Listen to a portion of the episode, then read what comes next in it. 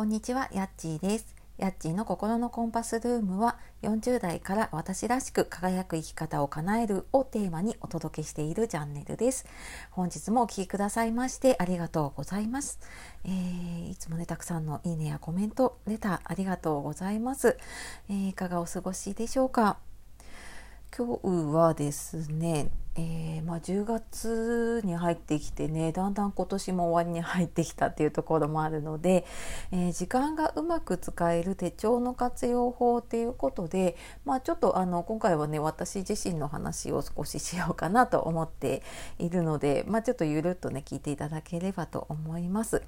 で、えーとまあ、いろんな、ね、あの手帳の使い方もあるのであくまで私はこういうふうに使ってますっていうお話なんですけれども、えー、私は今今年使っている手帳はうんと自分軸手帳ここ何年か使っあ自分手帳か自分手帳をここ何年かね使っています。で、えー、これなんかあのいろいろとそのスケジュール以外にうんと何ていうのかな書ける欄が結構多くてうん例えばで言うとなんかそのやりたいことリスト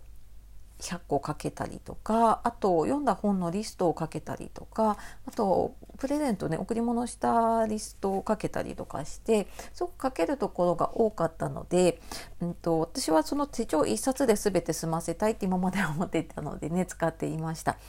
で、まあ、ちょっとね来年は変えようかなと思ってるんですけどで、えーと手帳月間の普通のこうカレンダーみたいに、ね、なっているところは普通にこうタスク管理というか、えっと、スケジュールをね書いています。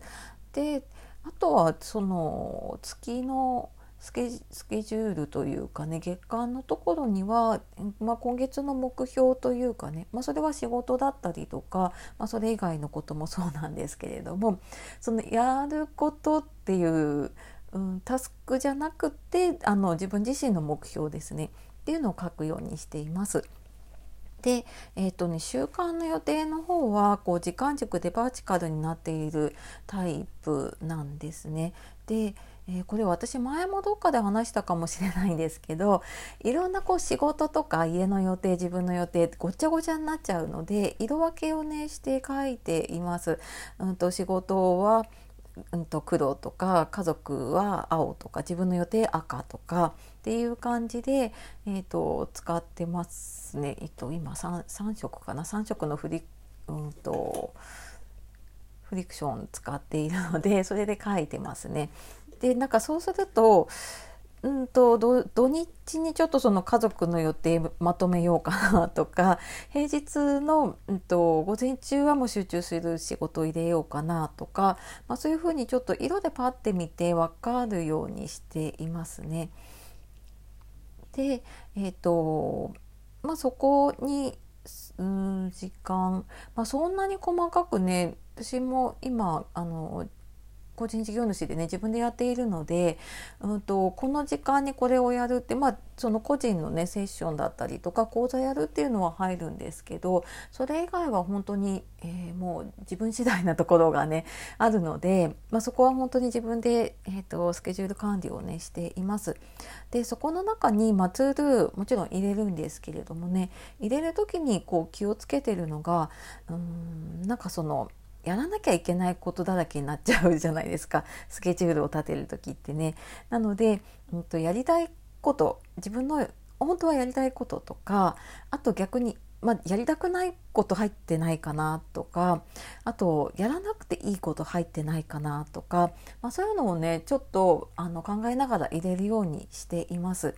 でここがやっぱり分かっていないと結局なんかその自分が望んだスケジュールになっていないからその通りにならないっていうことが続いていたのでねちょっとそのスケジュールの立て方ね気をつけるようにしています。でなんかそうすることでこうやっぱり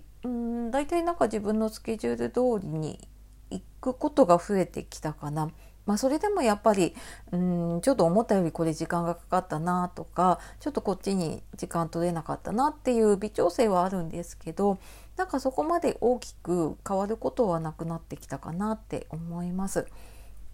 で、えーと、この辺はちょっと詳しくまた10月にうんと、自分のための時間の使い方っていうことで、えーと、スケジュールを立てる時の、まあ、コツ えーと、余裕ができるためのねスケジュール立てるコツだったりとかあとまあ時間の断捨離の仕方とかねその辺を、え、やろうと思っています。まあ、ワークショップ形式なので実際にね自分で、えーと、それができるようになるっていうところまで、えー、落とし込んでいけるかなと思うので、えー、まあ、その手帳の使い方も含めてになるかもしれないんですけれどもね。うん、きっとそれでスケジュールがうまく立てれると手帳もうまく使えると思うので、うん、なんかその辺ちょっと